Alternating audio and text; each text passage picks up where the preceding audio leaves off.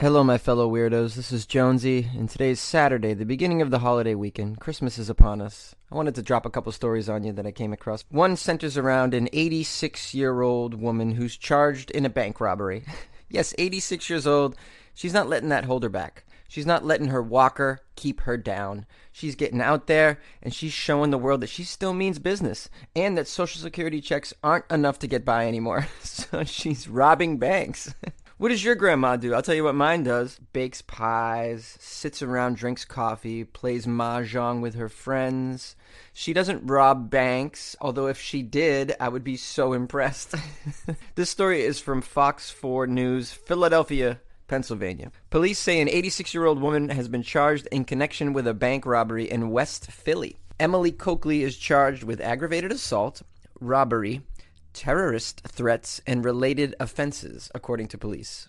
She was released on her own recognizance. They're always released on their own recognizance, right? I always hear that word recognizance. She was released on her own recognizance. I don't even know what that means. I'm just grateful I can pronounce it. Going through the list here, terrorist threats, that's a little over the top for an 86 year old woman. I mean, these charges are pretty lofty for an 86 year old. Aggravated assault and terrorist threats? What was that terrorism act? She was going to take the tennis balls off the bottom of her walker and throw them at the employees?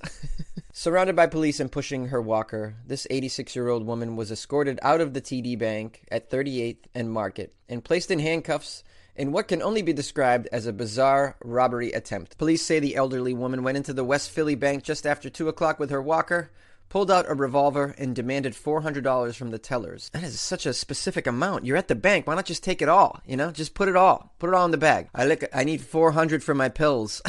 That's so specific. Like, look, at you're on the verge of death, man. You got to just push it to the limit at this point. You know, what's the worst they can do to you, right? Yeah, you go back there in that big safe vault and you take all of those gold coins and diamonds and you put them in my little shopping carriage right here. Put the rest in my dog's jacket.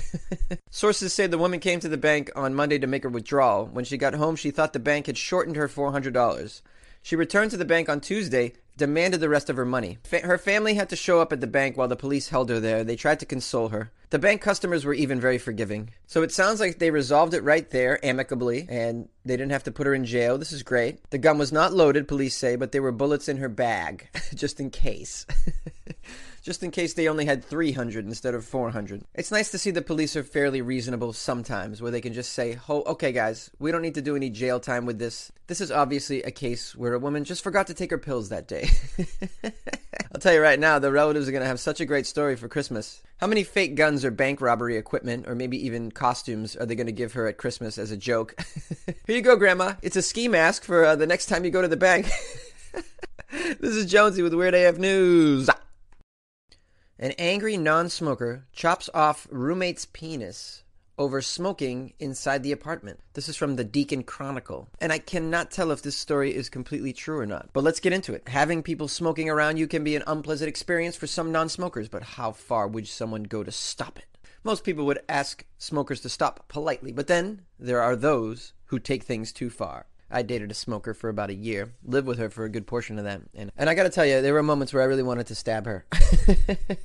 I'm kidding. I'm kidding. She's lovely. She hates me now, but she's lovely. A man from Moscow was so furious about his roommate's cigarettes leaving an odor in the apartment that he actually chopped off the man's penis. The mutilated penis of Edward Asalov was found by neighbors, leading police to believe he was attacked by a love ritual. But no, no, no, no. This wasn't a jealous girlfriend, and we've had stories of that before.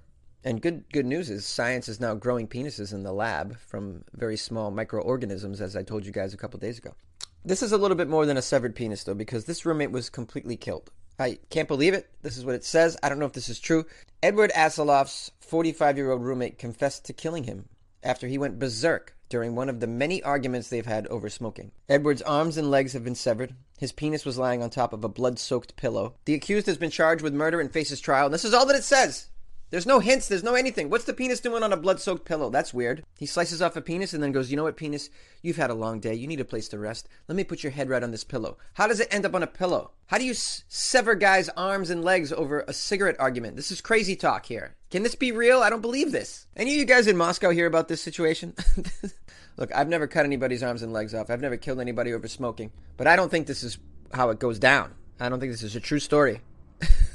Guys, am I going to have to apologize for the first story that I came across that I don't think is true? These stories are crazy, though. You know, some of them are true, and you're like, I can't believe they're true, and then you find out they're actually true. This one doesn't seem true, but yet could be, I suppose. I apologize. It's not a very merry story to lead you into the holidays.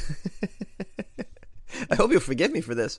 It's look, guys. It's got to be weird first and foremost, and this is weird. The headline was weird. It grabbed me. When you see a headline that says "guy's penis cut off because he was smoking," I mean, you got to get into that story. It had to be done. I'm sorry, guys. I want you to forgive me. Not only that, please subscribe to my show by clicking the favorite button. It's a little star. Call into my station, by the way. Especially if you know anything about this story in Moscow going down about the guy who had his penis cut off because he smoked in the apartment too much. We got to get to the bottom of this. Maybe I'll call the Moscow police. I don't know how to speak Russian, but I have a great Russian accent.